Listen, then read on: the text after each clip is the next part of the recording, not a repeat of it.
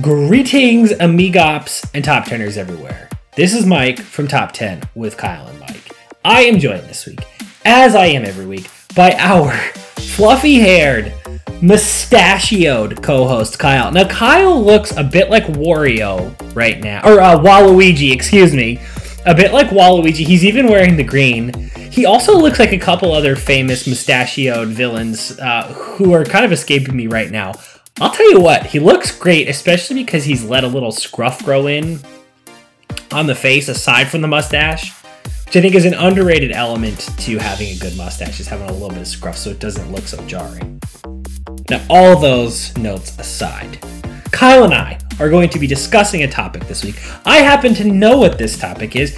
You know what this topic is, listeners. Now, we none of us, except for Kyle, knows exactly how we're going to access that topic. But once we have accessed it, we are going to have a top 10 list of that thing created via vigorous debate and re ranking. And then by the end of this episode, we will have a definitive top 10 of that thing. So, Kyle, let's cue him in. What are we talking about? Michael, thank you for that fantastic introduction. My only correction is that as I'm wearing green, I think you were looking for Luigi, not Waluigi. Waluigi typically Wait. wears purple. Oh, you're right. You Yeah. are right. I picture him wearing green. I don't know. It's stupid. No, I know exactly why. It's because of Luigi. I just I, I just got that wrong, I guess, in my head.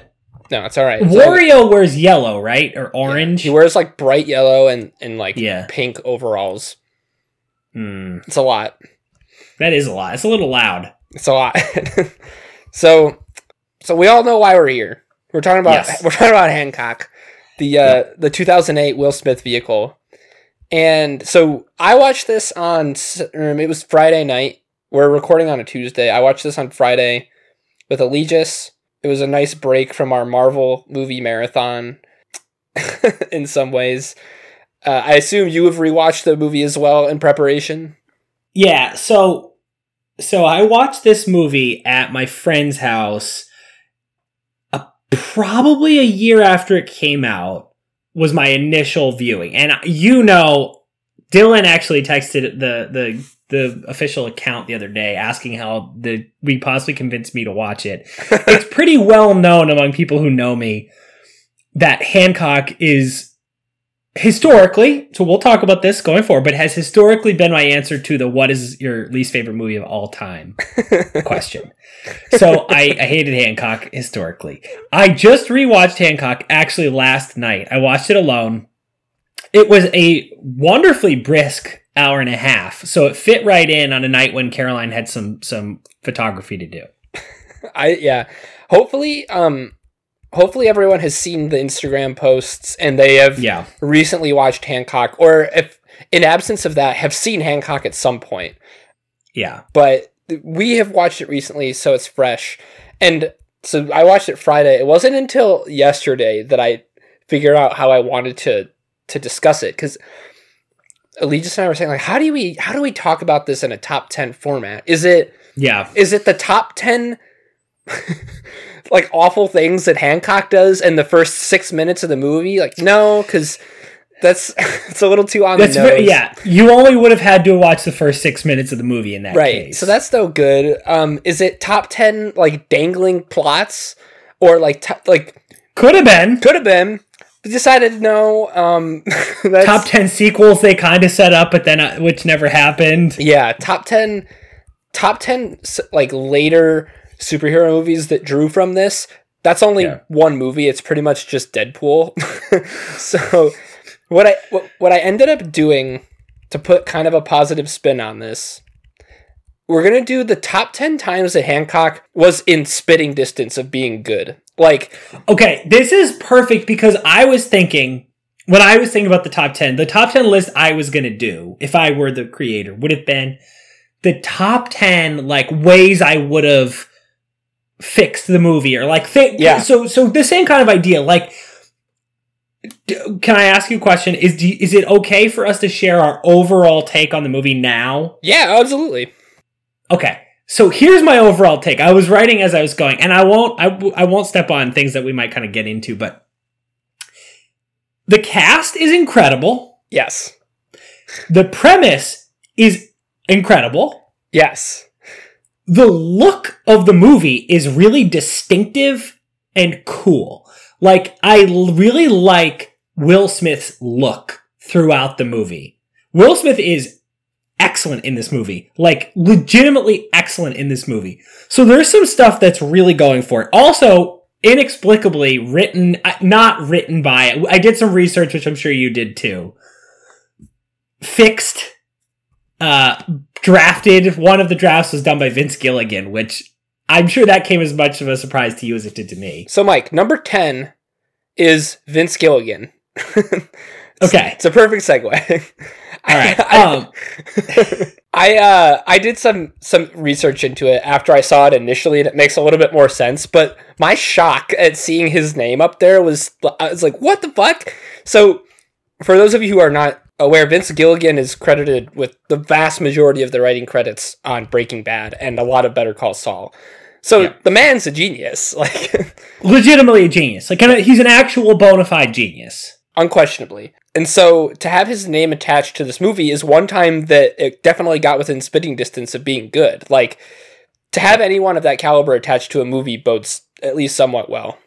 Well, what's what's interesting is when you watch this movie, and this was part of why I was thinking about like ways to improve it. There's actually a bunch of kernels of a really good story here, and and maybe we'll talk about this. But some of the problems with this movie are that the ways that they sort of take characters from one place to another are just too extreme.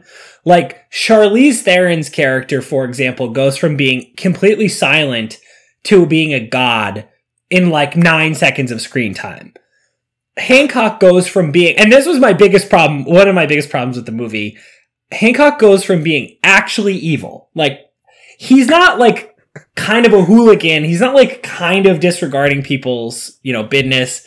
He's not kind of going too, he's an evil. He's, he's, has utter disregard and in fact disdain for the value of human life. And he goes from that to being like a hero really with no arc. But the idea, if written initially, like if not just guided and redrafted by somebody of Vince Gilligan's talent, but if actually written by somebody with Vince Gilligan's talent, could have been excellent. Well, and we'll get into the the places where I think they actually like had some good ideas for how that kind of transition may have taken place, and then they just like forgot about it or didn't execute it. So Yeah, the, the version of this movie that's written entirely by Vince Gilligan could have been a really excellent movie. that's the pro- that's the that's the thing about it that's so frustrating is because like and I picked very specific like scenes or pieces like there were very like specific parts of this movie where you're like oh fuck like this could have been really good Yeah. and it's the rare time that I think that I think this movie could have been like a half hour longer and it would have been a credit to it 100%. It, it was too brief. Yeah. So I think they were. I think in 2008, people didn't quite understand yet that you can make like a two and a half hour superhero movie and no one's gonna blink. And also, like in 2008, you probably couldn't have done that as easily because that was the same year Iron Man came out. So for context, that's important. Like, Well, can, can I just share? I think so. What's this is a, this is a really important point, and that was I, I was going to mention this in sort of my overall thoughts. I think it's really important to contextualize when this movie came out versus now, because when it came out, the, I think part of the reason I hated it so much, aside from the actual specific sort of points which we can discuss, was that I had heard how good it was. And so I was massively disappointed because I didn't like it. So that was that was part of it. And so I think accounts for a big part of my feelings then. But what's interesting is in the intervening 12 years, I have gotten really used to the concept that a movie of this production value, this much marketing distributed this way we'll have a great premise and a great first half yes. and will have a disastrous second half. And I'm really, really used to that concept at this point, and I'm pretty charitable towards it. Like Godzilla, I loved because it had a great premise, was stylishly done, and had a great first half. I the second half was complete trash, but that's how most movies like this are now. And so I think your point about like what was acceptable, what was the way it was done was very different then. yeah. So that it's worth it. You're right. It's it's hard to watch this, knowing what we know now about this genre. So credit to them in some ways, but I think this movie could have been a half hour longer. Yeah. So, okay, let's let's go to number nine. Number nine, I had um, they really hammer home this eagle imagery. Like it's on his hat, and like literally when he wakes up on the bench, there's an eagle behind him, and like it keeps popping up. There's like an eagle, like probably like nine times. Preach. Preach. Um, I forgot that this wasn't a part of the movie. Right. So like in it's like you're like, oh fuck, like what's this gonna Yeah. be? This is gonna be something Eagle cool. medallion, cool, cool. Guess what? It doesn't mean anything. And so I looked into it a little bit. Apparently, and this would have been fucking cool. um, apparently the eagle is supposed to be a reference to like the I think it's I think it's Ra, like the Egyptian sun god Ra. Okay. and like the, the people some people think that like this movie is supposed to be implying that like will smith and charlize's characters occupy different like god like mythologies throughout history so like the Hmm. myth of the egyptian sun god ra may have been based off of hancock like however many years ago and so that may be why he's like which is like whatever but It's actually kind of cool. I'm into that. I'm I could have been really into that, but first of all, they didn't have time to explain anything of that sort. But it like, but they didn't explain it at all. Like it wasn't like a childhood affinity for an eagle, or like that was the hat he had when he woke up. Like we don't know anything about it, and so it seems weird that it was so present and like literally on the back of his costume.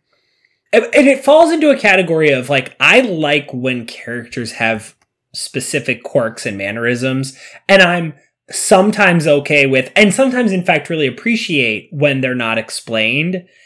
But it depends on how they're set up. And the way it was set up here was as though there was going to be a reveal, and there wasn't.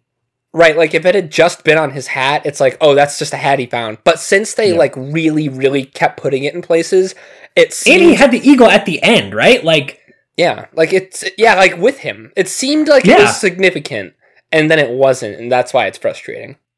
yeah, 100%. Eight, I had um, so the car chase scene at the very beginning of the movie where he's chasing those guys in the car.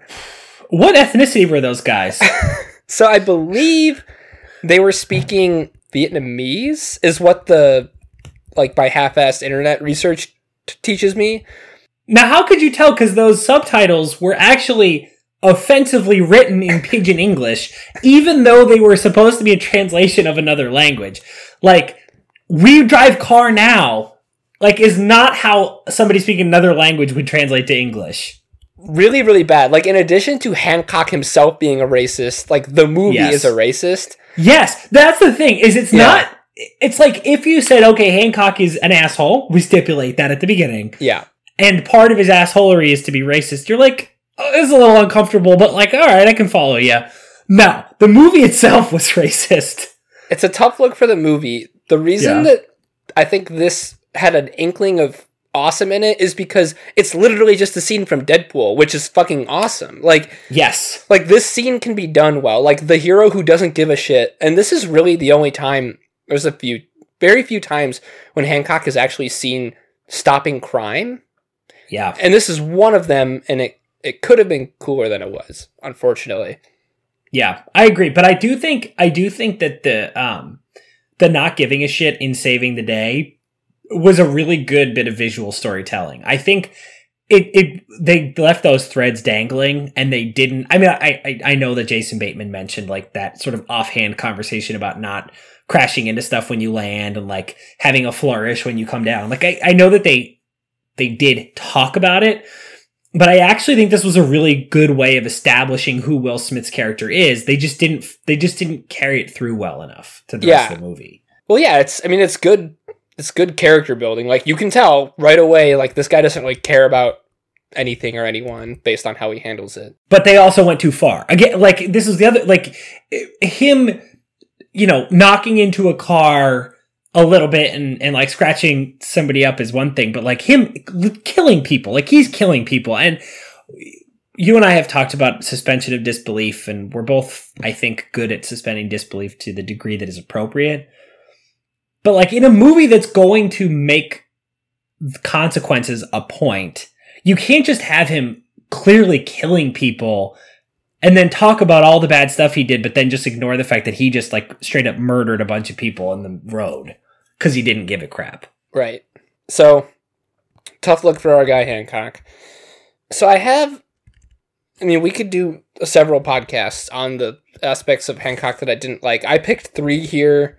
So these are th- spots where you knew it was bad. Where like I don't know how much how much you could redeem it. Okay. This is just 3 off the top of my head. There are many more. One was I just like we talked about how you kind of alluded to it briefly. Like the Charlize thing it just it it just didn't track it. And, they, and the problem I problem I had with it is they didn't try. Like she goes from being like first of all their relationship is entirely unclear and they don't explain like why she wouldn't like tell him about or like what he did that was so bad like that she can't forgive him. Like we actually still don't know what that is. And then like she goes from wanting it to be a total secret to throwing a semi truck at him like it's it doesn't make it, it doesn't make any sense and that whole thing kind of made me mad yeah it's it's a disappointment because it's a it's a really interesting idea. It's just so poorly done. You you mentioned there's like some actually racist stuff in here and there's some actually homophobic stuff in here which yeah. I i mean it's 2008 this isn't like this was made in two you know like the 1970s like it seems uh, very out of place. Well, it's interesting because I was actually reflecting on this, and I don't. I'm certainly nobody's like neutral arbiter of what it what's right and what's wrong, uh, and I don't want to engage in moral relativism. But the homophobic comments for 2008, unfortunately, are kind of par for the course. Like that was that was pretty widely seen as acceptable in movies like this. Clearly wrong no question, no place for it. Full stop. But it at least, in some sense, felt in keeping with the way movies acted at this time. The racist stuff was just not. Even even then that that was like weird and egregious. I don't know, it just it was it was just lazy. It was like it was really lazy, weird writing. And I think there were many other better ways to establish the kind of person Hancock is. And and like you know, it on this same thing, like when he tries to grab that woman's ass as she's walking by. Oh yeah. It's it's like really weird and I, again, uh, it's it's you know, it's 12 years since then and things have changed a lot and homophobic or racist jokes like that don't fly at all. And jokes about violating women's personal space like that don't fly at all. But even then, it was cl- there were better, cleverer ways to establish the kind of character this was. Well, it's weird because like I think the point they want to make is that Hancock doesn't care. And this stuff isn't to that effect. Like this stuff is Hancock is a bad person. Like exactly. This isn't like, oh, I, I, I can't think of a, a, good example, but but the, like the bumping into stuff, like like he ruins a, a signpost. That's like, oh, he that guy doesn't care. What a rapscallion, but like he's racist against Asian people. Like what? I don't even. What is what is that? Very strange. And, and, yeah, and it's it's also I want to actually also t- just know how it, it also ties in weirdly with a plot point that I was very bothered by, which was this weird Hancock's beating was a racially motivated beating brought on by the fact that he was holding hands with a white woman. I'm bothered by that for a variety of reasons. One, because the movie established its credentials as being kind of itself racist early on. And right. so this felt like a really cheap ploy to sort of like build a history into their relationship. But I think maybe my biggest problem with it is well, no, you know, I'm thinking more problems as I go. It would make you think that somebody who had been through that and who had lived for literally millennia would have a better sense of perspective than to be such a, a, a, a xenophobic ass. In his defense, yeah, he forgets everything. So like that, yeah. Any, like, I, guess, I guess that's fair. Any growth that he's made on the race yeah. side of things just gone. So I guess that's fair, but I also want to lodge my final logistical problem, which is that this is a couple that happens to be black and white because Charlize and Will Smith were really important actors at the time. so it's weird to just like drop this point in at the end, like, oh, look, one's black, one's white, when they theoretically have existed throughout all of human history, during which a black man and a white woman being together romantically would have been a problem many other times.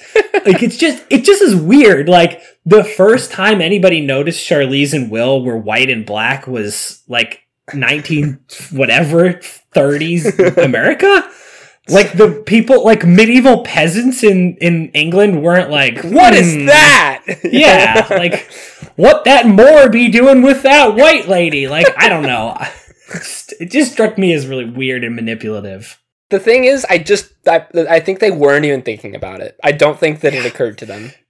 Yeah, uh, whatever. Just a lot of problems with the like the the weird chauvinism of this movie. The last thing was uh I get what they were going for. Like it's it, I think they wanted to make it seem like this is a guy who doesn't have like full control of his powers or like uses them so haphazardly that it doesn't look like smooth. And also he's like drunk some of the time, but I thought the effects of him like flying and jumping looked kind of bad. Like you could see how he was like hanging from wires and stuff like as he was like jumping off a building. I I just thought it didn't like there were other parts of the movie that looked great, but like specifically the flying stuff looked really bad.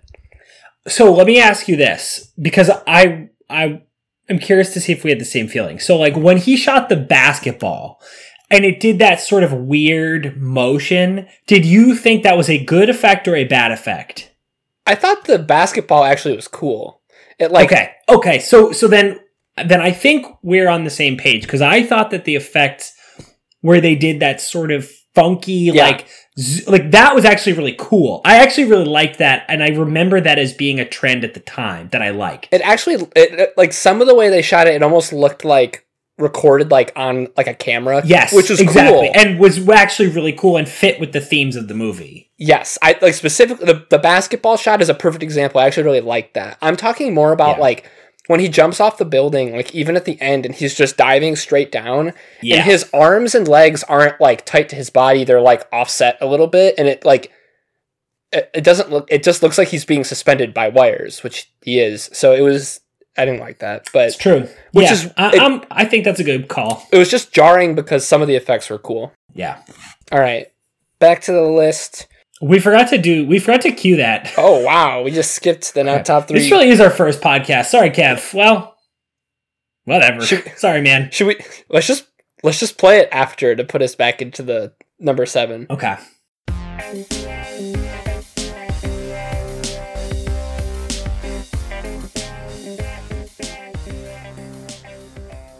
Thank you, Kevin.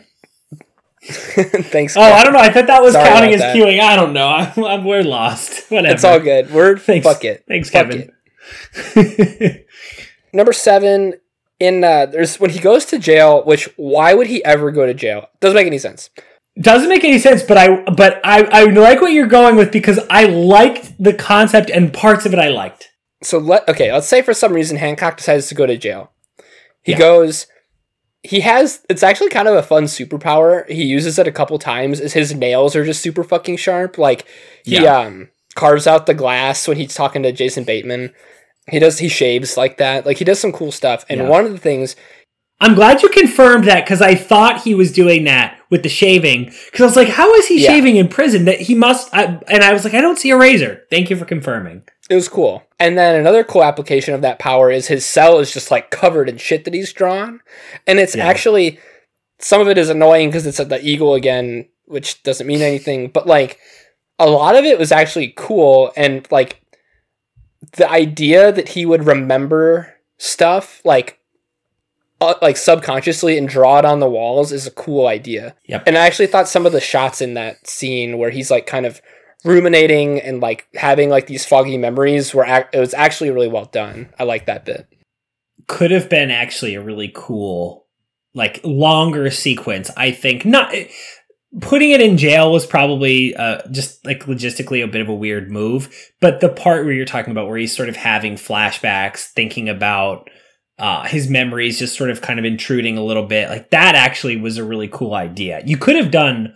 They probably should have just put this in rehab. Like they could have basically had their cake and eaten it too by doing all of this sequence, but in rehab instead of prison. Well, that brings me to number six. Like he's yeah. like having these weird like AA type meetings, which like I it's a, it's especially tough because they could have left it out. Like and also they don't address it later. Like there's no like he's a substance abuser and like that is an issue that comes up a lot in comics and tends to get scrubbed out with these big mm-hmm. blockbuster movies. So like if yeah. you're going to do it like you should do it and there there should be consequences and by the end of the movie he's like a totally functioning non-substance abuser and there's really no there's no path there yeah so it seems weird to me that they would introduce a meeting like that i thought it was weird i agree and i think it's especially tough because that defeats the purpose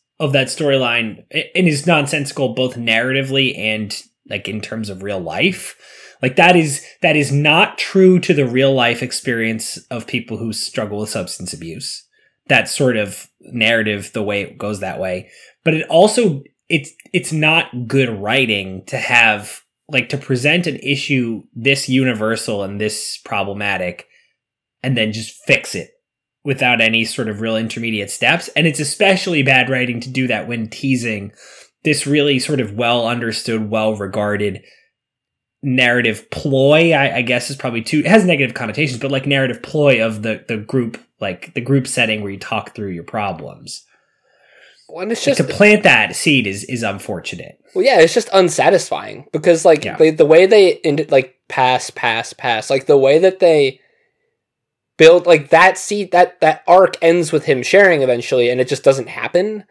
Yeah. So i'm not sure what the point of it was which and you wonder if that got cut it, it also makes you think about the Jesse stuff from Breaking Bad because it is Vince Gilligan. It also naturally makes you think of the survivors group that Captain America has uh, in um, Endgame. Endgame. Yeah, you know it's I, I, I, this actually I'm going to use this as a platform for my biggest improvement for the movie. My biggest improvement for this movie is to remove the villains. That would have I think fixed a lot of the movie's problems. I think that you should have had this be more of a journey of self discovery and have it be focused more on just like he he solves a simple crime, like he he saves like one person's life. Because I think ultimately what the point of this movie was was getting him to a place where he was acting on behalf of others rather than himself, and it didn't matter that he overcome a villain, and I think it distracted from it. And I think if instead you focused on his battle with his personal demons namely his alcohol abuse, like you could have really centered the movie on that. I think I think you're getting to the root of the problem is that this story is like a serious introspective story that's being shoved into what needed to be like a tentpole summer movie. Yep. And like it was inflated past its capacity or not past like it, it just became too big and I think that's a really good point because like Charlize is just inserted so that there's another person that in this universe can go toe to toe with him. Yeah. And apart like they really really have to do some gymnastics with the plot or they don't even bother with the gymnastics. They just they just make them fight for no reason and it's like Yeah. Without that, this movie probably functions just fine, like you're describing. Yeah, and better. it becomes the fighter. You, I mean, the yeah. fighter is an excellent movie. You could just make this the fighter. It's a good movie and you could and you could do some other stuff to to make it rise above that level or you could just set up sequels where he does have a more conventional hero's journey like that that's fine this movie could have been logan right like yep it's a good example it could have been and, and guess what logan is awesome it's great and plenty of people saw it it made enough money i think part of it is timing. It did, yeah. Part of it is timing. Yes. Like if this movie came out next year, you can bet it would be something closer to that. Hundred percent. It's it's it's a big part of it is the Dark Knight effect, and yep. and we get that. But I do still think where you have such good source material, and I'm and source material. I'm when I say source material, I mean like the nugget of the idea, because the the nugget of this whole idea is so good. Um, I think it's worth expecting proper treatment of that great source material. So like uh, while I give them a little bit of a pass because of the time, I still have to say you you botched an opportunity to make something great. Absolutely. So next, okay, so this this comes with a caveat. So I didn't put Will Smith specifically on this list because I think in all of the scenes we're talking about, Will Smith is actually great. Like there are no there are very few parts of the movie where I'm like not buying Will Smith and there are a couple of parts where I'm really into it. Like um but because his performance was more encompassing, I didn't give him a specific spot. Number 5 I'm giving to Jason Bateman because he does exactly what he can with the role and I actually yeah. think makes that character fun to watch if nothing else. Jason Bateman's really good. That's I mean that to me was probably one of the most aside from just like the fundamental fact that this was a great movie idea that didn't come out right the the quality of the cast being squandered on this kind of weird plotting was my biggest disappointment because sure I thought Charlize was was fine in the movie like like she was okay. Um now to be fair the character was horribly underwritten but she, she was like fine-ish. Jason Bateman was excellent and so was Will Smith and it was disappointing to watch both of them do stuff that didn't make sense. Jason Bateman more so just didn't do enough because his character I thought was pretty consistent and reasonable. I just I just needed more from him. From the character or from Jason Bateman? The character. The yeah. character. Like I, he didn't have enough to do in this movie.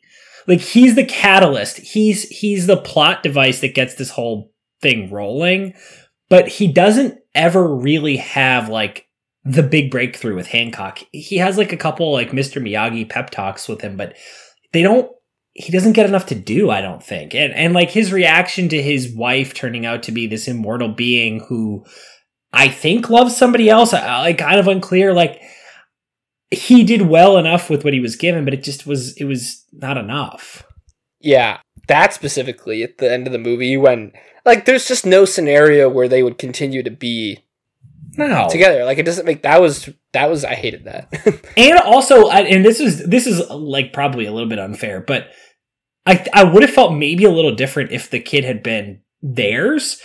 Uh, now, to be fair, she was the kid's mother from a young age, but like I don't know. I feel like them staying together would have felt more logical or more like I, I just would have felt like I would have bought it more if, if she had been the kid's biological mom.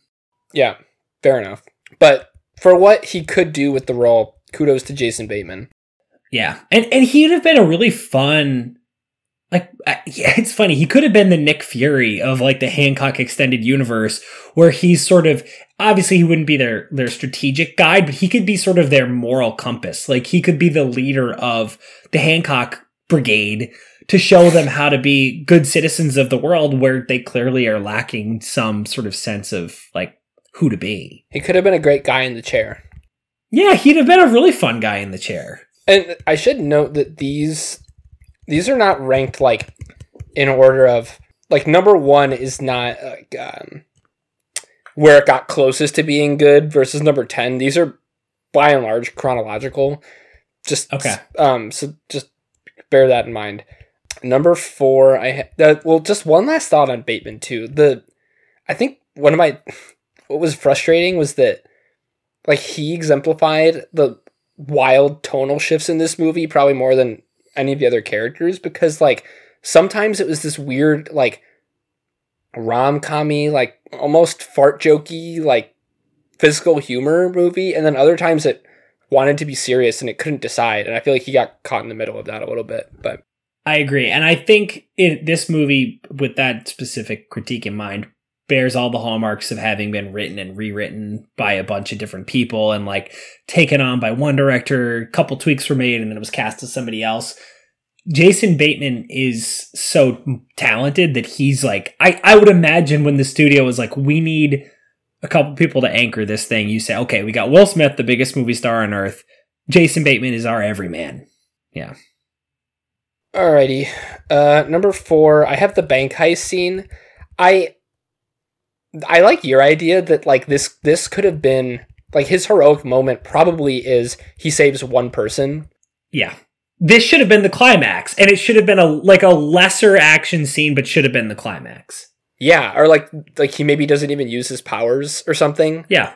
Mm-hmm. But instead, we got this. I like. I'm a huge fan of a a bank heist scene done right. We've seen it done all the way well, and I was expectant. And uh, boy, this is terrible because if assuming you're gonna do it, the bank heist save the day thing, like at least do it well. Like it, it wasn't really a good application of his powers. Like Horrible. He just it, didn't use his powers in a cool way at all. like he swoops through a few times and takes out a couple of guys and then he like lops a guy's hand off it doesn't make it's it just wasn't a very fun scene to watch No. So in my opinion, there's a couple options, right? So one is you have him use his powers in a really cool way. Okay. That's one option. Didn't do that. One is you demonstrate how overwhelming his powers are by having him just like save the day with no effort. Didn't do that.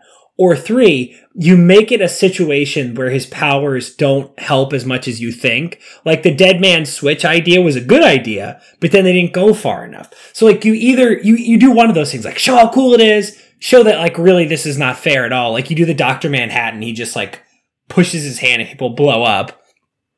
Or you show like Batman that, you know, his powers don't do everything. And I think the thing about the bank heist that's so appealing is that it's like a really simple cinematic hallmark where it's like, oh, bank heist. I know what I know what's supposed to happen here. I know the stakes. This is very classic Hollywood. And it allows you like an easy canvas to get creative. And they I, I don't know, like they just didn't. yeah i i you outlined a couple of ways this could have gone and it would have been nice um instead we got what ended up being pretty flat and it Yeah. doesn't and then Ali just pointed out like this guy saves one bank one bank full of people and now his eight year sentence is over like I know, I know, and, and what? So this is this is a, just like brings you to the bank heist piece of it, like that he's focusing on a bank, does bring you to this other question, which maybe you're going to address because you're giving me that look. well you go ahead Well, just like the movie can't decide whether it whether it cares to answer bigger questions about how he uses his power or not. Like it throws it out there and then backs off and it just it just never it doesn't get to Dr. Manhattan levels, which is fine. I don't mind that. But it introduces them and then just decides it doesn't want to touch them. yeah well i i would have really liked like immediately after the bank heist scene he returns to prison and we see what happens there like he's understands that like this is something that he owes to people but he's committed to making reparations if that's his thing and then from there maybe we say okay this isn't necessary and so that kind of brings us to number three i thought a really effective scene so we talked about i don't have um honorable mentions so just skip that I we talked about the like him shooting hoops at, in jail was like actually like a cool visual scene. I thought so. He he ma- he tries to take a shot. The basketball bounces off the rim and it goes over the fence. So he just jumps over the fence to get the ball back, and like the sirens start going off and the guards start milling around, and it's actually really cool. He like looks off and it's the desert and he can kind of see the mountains in the background. It kind of had a Breaking Bad feel to it. Yep. And then he leans down and it looks like he's going to jump like away and he jumps back into the yard. So like it's kind of the effect of what I was just talking about. Like he willingly decides to commit to this undertaking. Yep. And I, I thought this scene actually required very little tinker. I pretty much liked it as it was. I thought it was effective. I totally agree. So, can you explain to me whether you think he missed the basket on purpose? I think that he didn't. I think that he, without thinking, went after the ball. And then the way he just kind of like stands there and picks it up, it occurs to him, I could just go. Like, there's really no reason Yeah. I can't. And makes the Okay. decision to go back. I, I think I got caught up. I, so I, I took me a couple seconds to process what was happening in this scene because I got caught up in thinking maybe this was like his I'm losing my powers scene Mm. because that's why he missed the basket. Eh, Whatever. The point is, I was a little slow on the uptake in realizing this was just a I could run away scene. So it took it longer to hit for me. But once it did, I totally agree. I think this was an excellent scene that accomplished in a in a nonverbal well acted, well shot way what a lot of the movie was trying to do. Yeah, credit to Will Smith because you're right. There are no lines here. It's all Yeah. communicated with his face. And then speaking of my probably my favorite Will Smith scene in this movie is when I think it's Is right after the number bank heist. This is number two. Yep.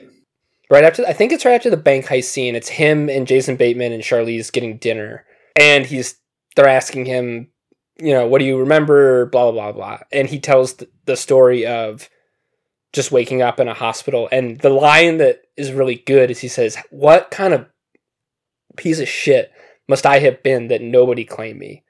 And like the sadness that he is able to get across, like when telling that story, is actually affecting. Like I found that scene to be really engaging, and I thought it would have been. And th- uh, they do a nice job panning to Charlize, like it, watching it, knowing that like her knowing kind of looks based on his story. Um, I think, I think they could have gone a little further, and I think this would have been a, a good time for a flashback.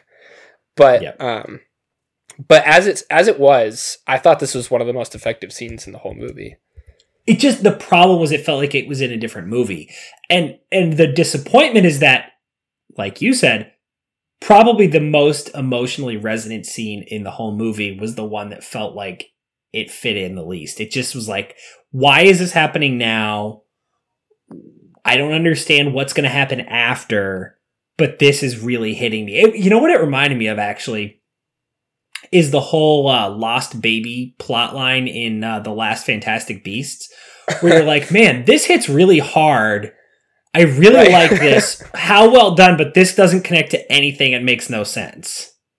Agreed. Like that's a really that's a really good comp. Like it's sad and like the actor is doing a good job of conveying it, but ultimately it doesn't mean anything and they don't really explain why it is that Charlize didn't Like, why is he a piece of shit? That's you're, you have to tell us. Like, that's the whole point. You can't. It's they always joke on on the ringer like Chekhov's gun. This is like Chekhov's piece of shit. Like, you have to explain what what was he? What was the problem with him? I I I just think I was imagining like him and Charlize like wearing 1930s garb and like maybe you flash back to the scene not right now you you you know you kind of tease it and then when he realizes Yeah. who Charlize they come back to it and it's like it's raining or something you show the two out. tickets. You show the two tickets to to Frankenstein with Bor- Boris Karloff. Like, you show the tickets. wouldn't it have been cool I just I feel like they they really missed an opportunity there um And and he- the other thing, like I just I now I'm kind of bothered by like the facts of this. Was he an asshole? He got beaten. He got beaten up in a racially motivated beating. like I'm I'm confused about where. yeah that Like, was like what are we talking about here? that was Allegis' biggest problem. She's like, "Oh, I I'm Charlize. You were an asshole. I hate you." And then and then 10 minutes later she's like, "You know, um like every time we were we were always drawn together. It's like, "Well, which is it? Like, Uh, yeah. do you hate me or not? And if so, like why is that? It, the whole it doesn't make much sense." And and uh, okay, now I'm going down the rabbit hole because it's bugging the crap out of me. Now, so the concept is the closer they are, you know, for a longer period of time, the more vulnerable they are to bodily harm. Okay, uh, again, we don't. I don't know how much we need to explore this because the movie doesn't really do this, but like. This was at a time in America where racial violence was not, oh, some guy just gets beaten up and goes to the hospital. This was a time when, like, lynching and racially motivated murders were serious. So, and again, I, I don't think that the movie needed to touch this. They chose to. They chose to touch on the concept of a black man in America being beaten because he's with a white woman. And she's such a good friend to him that at a time when he is actually mortal, just deserts him? What the fuck? be- well, it doesn't make yeah, like in theory she left because she needed to in order for him to recover. It's Oh unclear boy. I, It's I, unclear- I, you're, I guess you're right. But but it's not an out because it's it's really not explained at all why upon returning she would decide like actually this is a great time to get out. Like I Yeah, it's like F this guy, his memory's gone because he just got the crap beaten out of him. Also, how did his memory go? Like, come on. Whatever. so that there's a lot of potential there and in a 2 hour movie maybe they had time to flesh that out.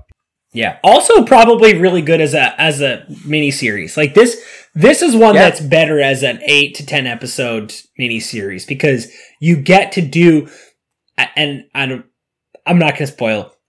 All I'll say is there's an episode of the Watchmen television show you could have made that episode with this. Like you could have made and and once you watch you'll see that a lot of people said that was the best episode of television of 2019 and they're probably right. You could have had your version of this with Hancock, but you didn't. My number one is not like my biggest problem with this movie. It just happened to be at the end. it's also really fucking dumb. Like, I like the idea that in showing gratitude for Jason Bateman's character, kind of like having some faith in him, he would make a gesture to indicate that he's bought into his uh, world peace kind of deal. But to tattoo the moon like that really, really doesn't make much sense. It doesn't they- make a lot of sense, and it seems like it could have actually disturbed like delicate Tides? ecosystems on Earth. Yeah, also like, like, start with tides, end with like I I don't again. I know I'm I'm certainly not uh, any sort of biologist here, but I gotta think wolves just going to howl at the moon are like, what the hell is that? And it could possibly throw off their rhythms. also like based on the size of it, like I don't. That's probably the size of like Alaska, right? Like Mhm. a really large, Yeah, huge swath of land that he just like completely fucking. It's un- what did he do? We don't. What did he even do? Who doesn't yeah. matter? That's, that's good the point. Paint? Like, did he bring paint? I don't like what what could possibly like what would have been a nice touch is Hmm. if like instead of the eagle on the back of his co- of co- or on the front of his costume it's the heart logo or something like just some like a nice touch that would have been highly No. visible But then, but don't forget, that would have been gay, Kyle. that would have been that would have been homo Yeah, big time. Big, and that's not cool, Kyle. yeah what am i supposed to wear a heart on my chest like a oh, it's, it's like I don't know. And that- That's such a great point. The heart would have been such a great gesture, would have been such a nice gesture Yeah. and uh they really and way it. less destructive. Yeah, it would have been, and like, yeah, I. what a dumb way to end that movie. I really fucking hated that. It, it was a really terrible ending. So I, okay, yeah. Can we can we use this opportunity now? I want to talk about like. Did, I want to hear. Did Kyle like this movie? Go. no, I didn't like this movie. I, I think Okay. I think all the places that we've just talked about where I thought there like it would have been better. It would have been a more enjoyable viewing experience for me. I think had it just been utter crap without any glimmers of hope. Yeah. Because like hmm then it just is what it is. But this was like tantalizingly close in a couple of places, and it really made me sad that it wasn't what it could have been. I totally agree. And that was, I think, my shift. The first time I watched it, I was just disappointed that it wasn't as good as I had heard. This time it was that that ache of missed opportunity. Especially because now we're 12 years beyond the film's release, so you know it's not getting a sequel. Like, at least sometimes when you see a movie where you're like, ah, they just missed, you at least have the hope that they could fix it in the future. Alas. Yeah, and, and like our best case scenario is they reshoot this with Michael B. Jordan, like they do a reboot. And as much as I like him, he's not Will Smith. Like that's the that's the problem is you're never gonna get that cast again. But it's also worth noting that this is Will Smith, like pretty much like at the peak of his movie star powers. Like Oh yeah, like this was right after I Am Legend and like right Yeah. before Seven Pounds. Like that's probably like that three stretch movie, like that that stretch right there is like the biggest his movie career got, probably. Yeah. he's the most famous person on earth at this point, and like the most consistently excellent movie star. And he's great. He's so good. Yes. In a not just- like- in a not just blockbustery way. Like he's Yeah. not great, you know, like he's not great in the way that like uh, I don't know, pick like one of the Avengers. Like like Chris Evans Yeah. is really really good at being Captain Yes. America. Yep. Will Smith is like He's more like Tony Stark. Like he's he's a little Yeah. bit more of a Robert Downey, where he's like doing an actual really good performance in addition to being like blockbustery enjoyable. He's like being a good actor in a you know big time movie. it's really hard to do. Yeah. So that was I, I enjoyed that part of it, but Yeah. um, so let's let's summarize. Like our big notes for this movie then are probably get tone down some of the goofier kind of urges you have, like make it less Yeah. slapsticky. Get rid of the yeah. villains. Why does Eddie Marsan have a uh, why does he have a weird like accent instead of being British? Why does he have like a weird southern accent? that was really strange. Do less. I, I your suggestion of just getting rid of the villains is brilliant. I love that. That's my move. That's like my biggest fix to this movie. Yeah, that's perfect. Make it like a half hour longer. Really hone in on like some of the the flashback and uh, like backstory stuff in this movie. Be a lot different and probably a lot. And you have the great sequel showing them in ancient Egypt. Like what an awesome sequel. Like you could legitimately do that. You have Wonder Woman-esque possibilities of then exploring like time and space in a way that's really cool. You know what it could have been? It could have been a very um Assassin's Creed type thing where you just are taking these Yes. characters and setting them in different times. 100%. Fuck. yeah, like ah. Well, alas. Alas. Well, I think I really enjoyed. Uh, we kind of did this for National Treasure, and I we'll see how people liked being told in advance what the movie was, and if people appreciate having some some forewarning. But I enjoyed this format, and I think I'd like to do it again if you if you enjoyed it. I did, and I and I would like to do it again. I think it'll be interesting for us to make decisions going forward if we do this again on whether to do good movies, bad movies, or movies like this where there's a little bit of both. I think this is. I think like National Treasure, this is exactly the sweet spot. I agree. Like it just needs to be on either side of it. It needs to be like a good bad movie or a bad good Yeah. movie. Yes, One of the two. And this is like Yeah. if we we can't like The Godfather, we're not we're not expert enough to discuss in ways that will add to the conversation. And then in movies that are just utter shit, that's just not that interesting. Right. So I'm ha- I'm very Wow. happy with this. Well, Kyle, great pick because this this really was your inspiration. So I uh, thank you for a wonderful idea. This I- was a great joy. I had the idea for this like two years. It might have been like a year or two ago on um, St. Patrick's Day. I was really drunk and we were at a bar and uh, Ludacris's "Move Bitch" came on and uh, Did you send me a like a, a video or a funny text that night? I remember you being really drunk on a St. Patrick's Day and sending me like a, you did, right? I texted you. I was like, Mike, I'm Nope. move bitches out in the club. We have to do a Hancock top ten, and then just like forgot about it until I remember this. This is all coming back to me. well, we should have more Kyle uh, drunkenly brainstorming. yeah. I will not hesitate.